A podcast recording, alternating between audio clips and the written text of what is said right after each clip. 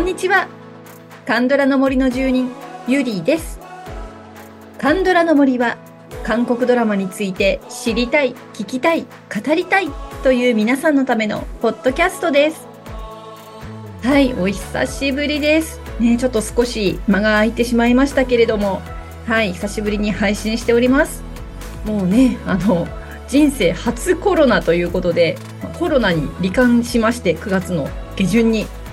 で、まあ先にね、家族が罹患したので、ちょっとね、あの病院に連れてったりとか対応してたら、まあ自分もですね、やっぱり移っちゃいまして、でね、なかなか、ね皆さんね、今までコロナかかっていた方大変でしたね。ようやくわかりましたよ。この、なかなか体調が戻らない辛さ。うん。ね、皆様もね、お気をつけてくださいね。なかなかちょっとまだね、私喉が治らなくって、ちょっとね、聞きづらいところもあるかもしれませんけれども、すみませんが、ご了承ください。はい。まあね、そんな中でも、寝込みながらカンドラ見てまして、私。あの、話題作のね、ムービング、感想しましたよ。もうすごく面白かったです。取り上げようかなってちょっと今思ってますけど、超能力者の親子たちのね、2世代にわたる細部までよく描かれた作品でした。アクションも良かったですし、後味の良いエンディングでした。で、ディズニープラスだったんですよね、これ。で、そのまんま今度はね、最悪の悪。見てますよ。まあちょっとね、古い感じのドラマではあるんですけれども、ワイルドなチチャウンクさんとリハジュンさん最高です。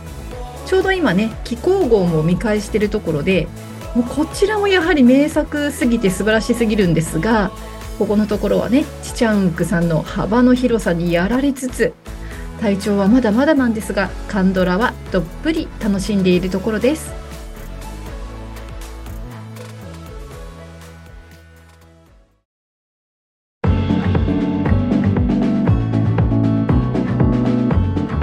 はい、ということで、今日はですね、パクウンビンさんの特集です。リスナーの南さんからのリクエストがありまして特集しております。はい、パクンビンさん、1992年9月4日生まれ、31歳になられました。6歳の時からね、子役として活躍されていまして、今年はペクさん芸術大賞のね、大賞も受賞されましたし、このブレイクした状態で日本にも来てくれましたし、とっても注目されてますよね。9月にね、あの、誕生日迎えられてますので、先月特集したかったんですけれども、少しというかかなり遅れました。でもね、今日は皆さんからいただいたコメントで、ウンビンさんの魅力をたっぷりと感じていきましょう。はい。ということで、今回のね、あの、アンケートは、パク・ウンビンさん出演のドラマで、好きなドラマを教えてくださいね、ということで、はい。いろんな方からコメントいただきました。今日はね、えーいただいたアンケートで人気だった順番で、えドラマをね、紹介していきたいと思います。一番多かった作品というのがね、2作品ありました。で、そのうちの1作品はもう皆さんお分かりですよね。ウヨンウ弁護士は天才派だ。2022年 CATV の ENA チャンネルで配信されたもうウンビンさんの代名詞とも言えるドラマになりましたね。まあ、これでえペクさん芸術大賞のテレビ部門の大賞をパク・ウンビンさんが受賞されました。あの時ね、最優秀演技賞がソン・ヘギョさん、グローリーのね、ソン・ヘギョさんだったので、えーどうなのかな？どうなっちゃうのかなと思ったんですけれども、はい、嬉しい大賞受賞でしたね。この自閉症スペクトラムのある女性、弁護士として働き始めるという難しい役でした。でもね、もう一瞬の隙もない唯一無二のキャラクターでしたね。本当に素晴らしかったです。さあ、コメントをね、えーお読みしていきましょう。まずは、トミンジュンさんからです。ウヨンウ弁護士は、ウンビンちゃんにとって代表作になるであろう当たり役でした。決して綺麗事ばかり描かないところも、時にはファンタジックな映像とともに、ウヨンウの気持ちを明るく描くところも、どこを切り取っても良いドラマでした。はい、ありがとうございます。えーそうなんですよ。綺麗事じゃないところと明るいところのバランスがね、本当に良かったです。え、幸せをもらえるドラマでしたよね。はい、次のコメントいきましょう。花さんからです。とにかく演技力が半端ないし、うんびんちゃんの努力がめっちゃ伝わる。あと、可愛すぎる。はい、ありがとうございます。そう、可愛すぎるんですよ。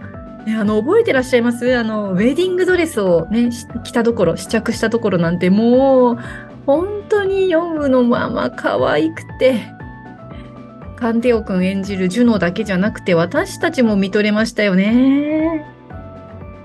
はい、えー、そして次の方のコメントいきましょう。がっつり語ってくださってます。カンドラア女子さんです。たくさんの魅力が詰まった最高のドラマですが、私が語りたいポイントは2つです。1、テーマの描き方。多様性を受け入れること。相互理解を深め、尊敬と尊重を持って接すること。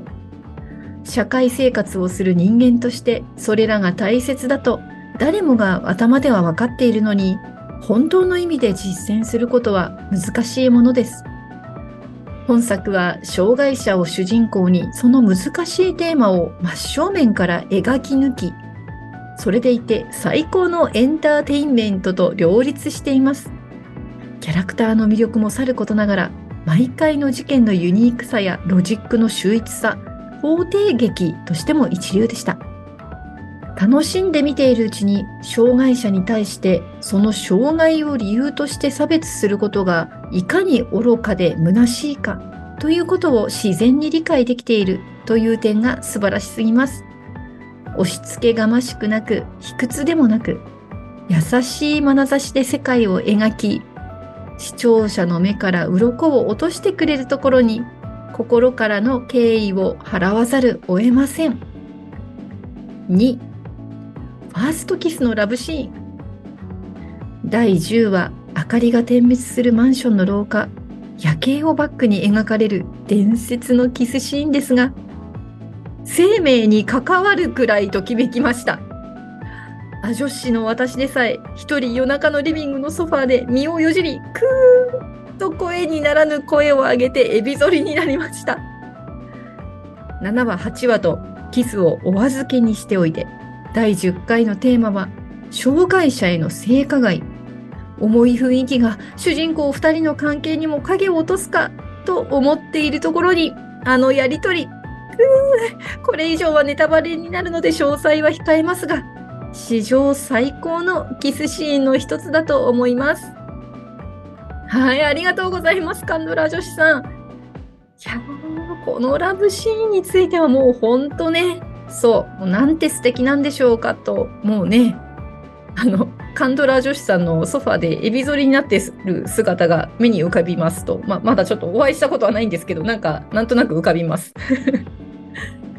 もうね、どれだけの人たちがあのシーンでときめいたことか、このね、しっかりラブストーリーが成立しているところがいいですよね。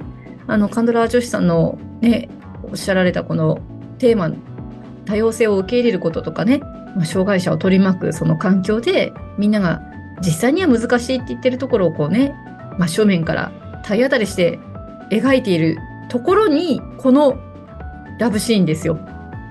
ラブストーリーが成立してる。いやー、本当にね。いやいやいやいや。ありがとうございます。この熱量の高いコメントで どれだけお好きなのかよくわかりました。ありがとうございます。はい、ということで、このウヨンウ弁護士は天才肌、ウンビンさんの代表作となった素晴らしい作品でした。シーズン2もあるということなので、とっても楽しみですね。はい、そして、えー、次ですけれども、一番人気だった作品っていうのが2つありますというふうにね、お話ししましたけど、2作品目はね、ストーブリーグでした。KBS で2019年12月から翌年2月まで放送されました。主演はナム・グンミンさん。ナム・グンミンさんが野球のね、球団をこう、立て直していくという役をしているんですけれども、その彼をサポートするスタッフで、はい、パク・ンビンさんが登場しました。で、この作品もね、やっぱり人気あるんだなと思って、で、私も見ましたけど、すごく面白かったですし、で、この作品もペクさん芸術大賞で作品賞を取っております。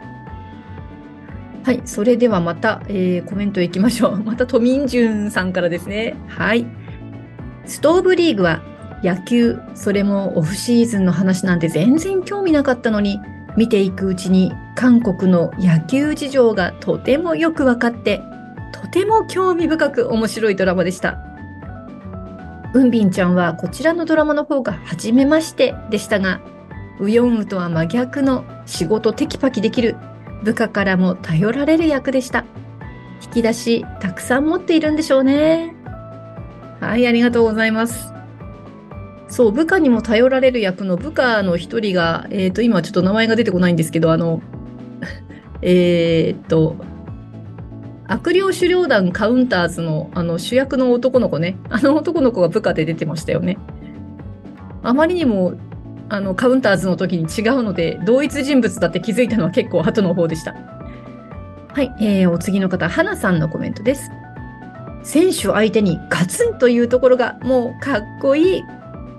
はい、ありがとうございます。そう、本当にこの仕事ができる感じの活発な強気な女性っていうね。いや、なんか、うんびんちゃんの、その、なんでも、正気あふれる、その姿がね、良かったですね。はい、えー、次はパプリカさんからのコメントです。私の初うんびんちゃんドラマです。日本のノーサイドゲームと前後して視聴しました。なんとなく似てるって思いました。私は毎度のことながらお仕事系のドラマが大好物で、うんびんちゃんの役もナムグンミンさんの役も大好きでした。さらにここにもおジョンセさんが。本当に絶妙としか言えず申し訳ありません。はい、ありがとうございます。いや、わかります。もう絶妙と言いたい気持ち。このオジョンセさんもね、複雑な立場で登場するのが面白かったですし、ナムグンミンさんはものすごくかっこいいし、私このナムグンミンさん、この作品でのナムグンミンさんが彼のドラマの中では一番好きかもしれません。ね、そして全くウヨンウとは違うテイストのウンビンさん。見ていてね、スカッとするドラマでしたね。はい、ということで、ストーブリーグでした。はい、じゃあ3番目の人気だったドラマに行きましょうか。次はですね、レンボ。レンボです。2021年 KBS のドラマでした。これはね、ウンビンちゃん、えー、男装のセジャということで、まあ、女性なんだけども、実はセジャと偽って生きているという、まあ、セジャは男の、男ですからね、あの本来はね。ということで、かっこよかったね、男装の姿。で、そして、ロンさん、ナムユンスさんとの共演でした。このお二人もかっこよくてね、なかなかもう、あの、本当に切なくて、うん、すごい良いドラマでしたね、レンボ。さあ、コメントいきますよ。まずは抹茶さんからです。レンボでウンビンさんを知り、ウンビンさんの出演されたドラマを見た。レンボで男装の霊人。美しく、可愛く、ウンビンさんに一目惚れでした。はい、ありがとうございます、抹茶さん。ね、あの、レンボでウンビンさんを知って出演されたドラマを見たっておっしゃってたんですけど、あの、抹茶さんが見たよっていうか、おすすめだよってチェックしてくださったドラマがいっぱいで、もう、ホジュン、秘密の扉、ストーブリーグ、ブラームスは好きですか？レンボ、ウヨンウ弁護士は天才派だと。すごいたくさん見ていらっしゃいますね。いや、私もまだね、あの、ウヨンウとレンボとストーブリーグまでなので、あ、もう一個ね、あの、対応詩人権も見てますけど、他にもね、見てみたいですね。ありがとうございます、抹茶さん。はい、そしてまた花さんからもコメントいただいておりますよ。もう花さんも大好きですね、うんびんちゃん。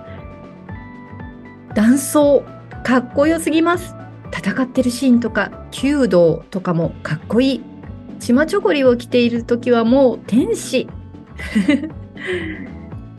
はい、ありがとうございます。とにかくかっこいいですよね。そして、とてもやっぱり美しいですし、私ね、かっこいい女性が大好きなので、本当にね、このレンボの時のウンビンちゃんはね、すごく良かったなと思ってます。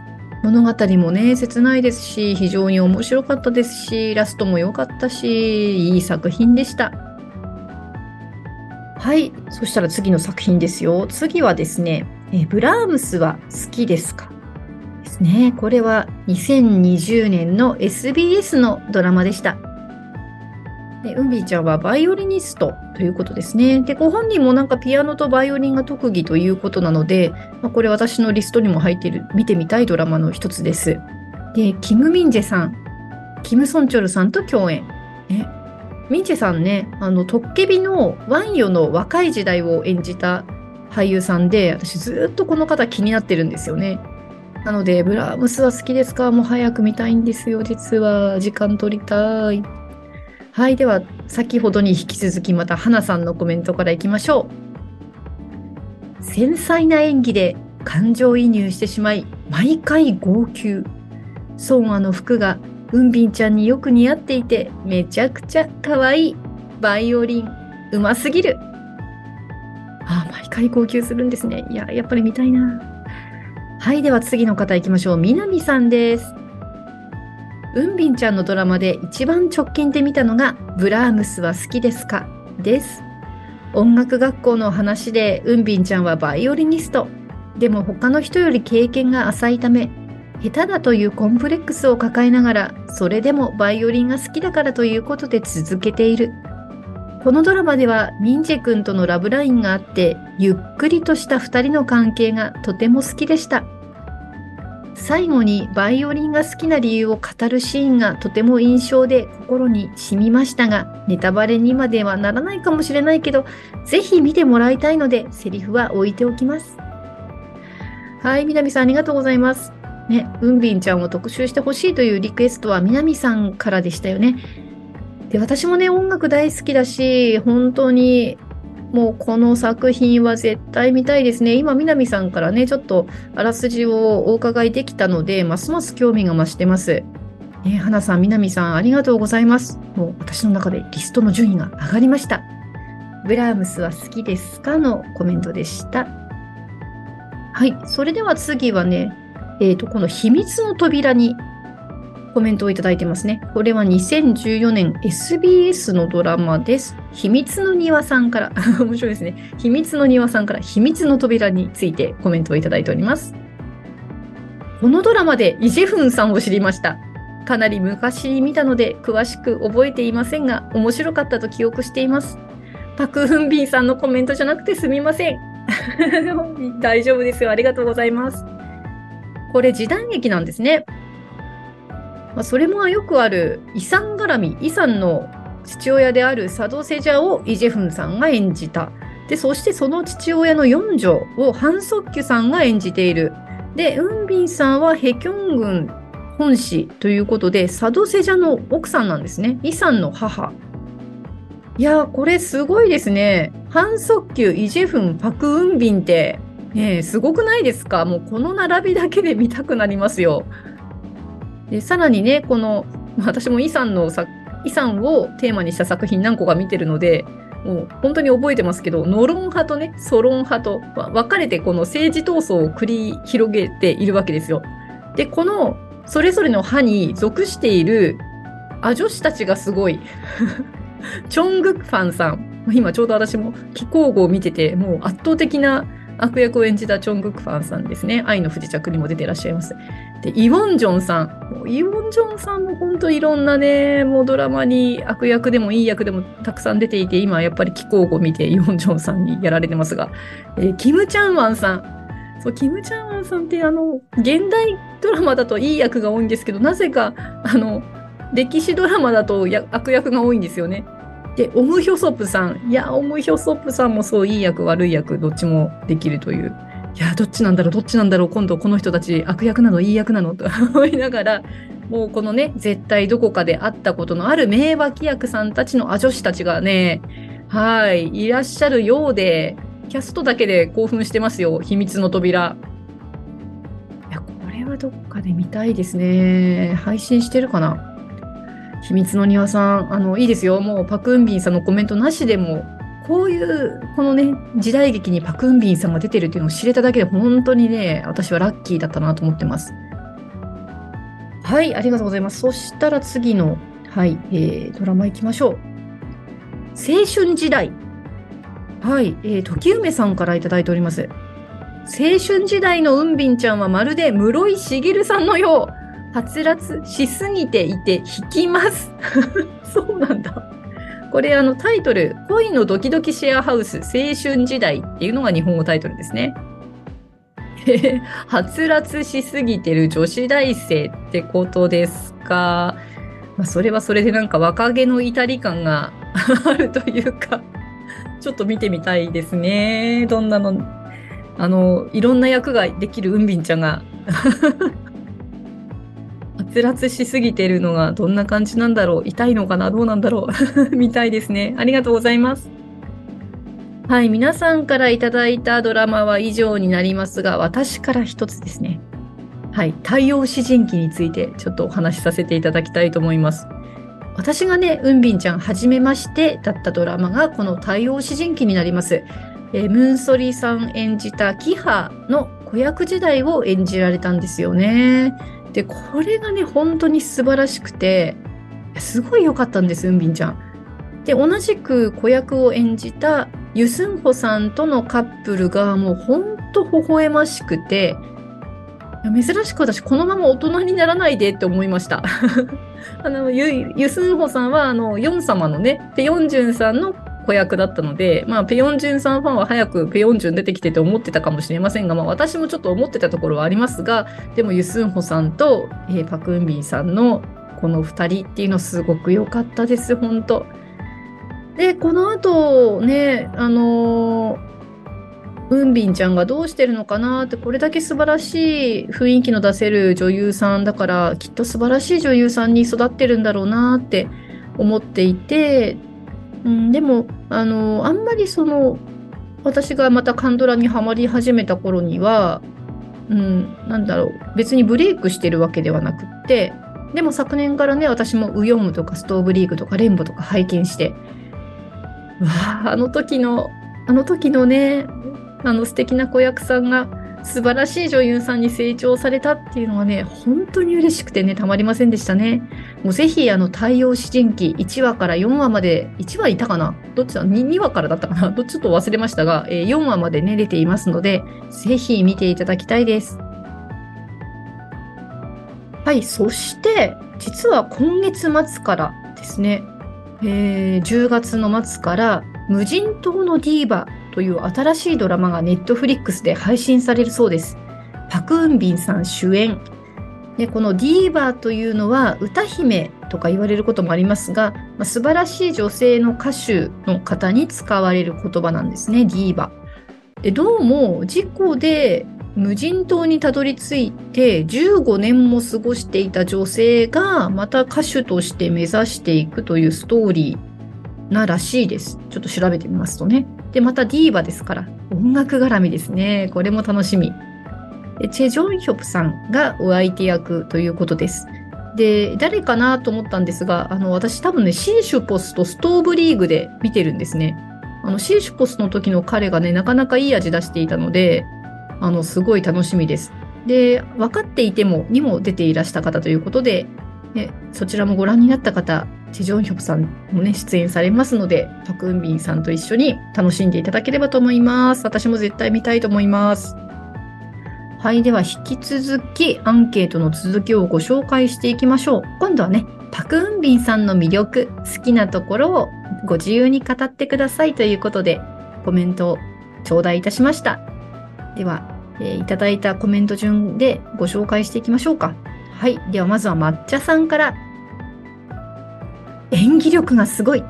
韓国女優さんの中でもダントツナンバーワン。はい、次はカンドラー女子さん。演技プランが綿密でありながら表現したいメッセージを自然に体現するところ。演技をしていると感じさせないレベルの並外れた演技力。はい、次は花さんのコメントです。可愛いと綺麗とかっこいいをすべて兼ね備えていて、ギャップがすごい。愛嬌もあって最高。その愛嬌も可愛すぎる。とても人気があるのにめっちゃ謙虚で優しくてファン思い。まさに人間のお手本。はい、そして、トミンジュンさんから。目が綺麗。まっすぐ見られたら何でも言うことを聞いてあげちゃいそう。今までもいろんな役をこなしてきたので、次の作品がとても楽しみ。はい、次はパプリカさんから。かわいい。でも可愛いだけではなく、作品の中での存在感がしっかりしていて大好き。はい、次は秘密の庭さん。私が見たドラマ、プロポーズ大作戦、ドリームハイ、タンタラ、秘密の扉に出演されているようですが、全く記憶にありません。かっこ笑い。どれも昔すぎて、すみません。ありがとうございます。まあ、それだけに昔からしっかりとうんびんちゃんいろんなドラマにね、登場されてるってことですよね。それだけでもね、素晴らしいと思います。はい、次は時梅さんです。どのドラマもまるで別人かと思うような演技力の高さ。表情がくるくると変わり、大胆さながら、見せ方はうまいです。泣き顔も笑顔も断層も全部素敵。はい、それではラストのコメントをお読みいたしましょう。今回ね、うんびんちゃんの特集をリクエストしてくださったみなみさんからです。レンボで初めましてのうんびんちゃん。こんな難しい役をやってのけるこの子をなぜ今まで見逃していたのかと思っていた矢先にウヨンウ弁護士が始まり、もうウヨンウの全てにどっぷり魅了されました。その後、ストーブリーグ、ブラームスと見て、うんびんちゃんの計り知れない魅力を思い知らされました。初期の頃の出演作品を見ると、え、それに出てたの？と思うものも多く、子役から活躍されていたんだとびっくり。これからもうんびんちゃんが出演するものは絶対見たいと思っています。はい、南さんありがとうございます。ね、あの、またご一緒にね、あの、10月下旬からの無人島のディーバ見ましょうね。はい、さあ、パク・ウンビンさんの魅力、皆様にも伝わりましたでしょうか？この確かな演技力、役の幅の広さ、そしてお人柄。これからの作品にも本当期待ですし、応援していきたいですね。はい。それでは、Spotify のミュージックトークでお聴きの方には OST を1曲お届けいたします。ウヨンウにしようかなと思ったんですが、まあ、以前特集している時には OST をね、もうすでにご紹介してますので、今回はストーブリーグからイボンソクさんで Q サインという曲をお届けいたします。Q サインというのはね、多分野球で使われるサインのことだと思います。うんびんちゃんの元気な活躍が思い出される爽やかな曲です。Q サインお聴きください。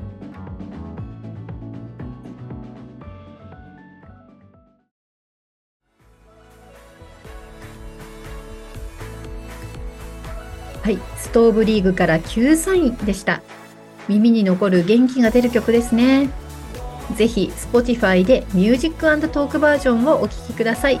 プレミアム契約の方は最後まで、フリーの方は30秒までお聴きいただきます。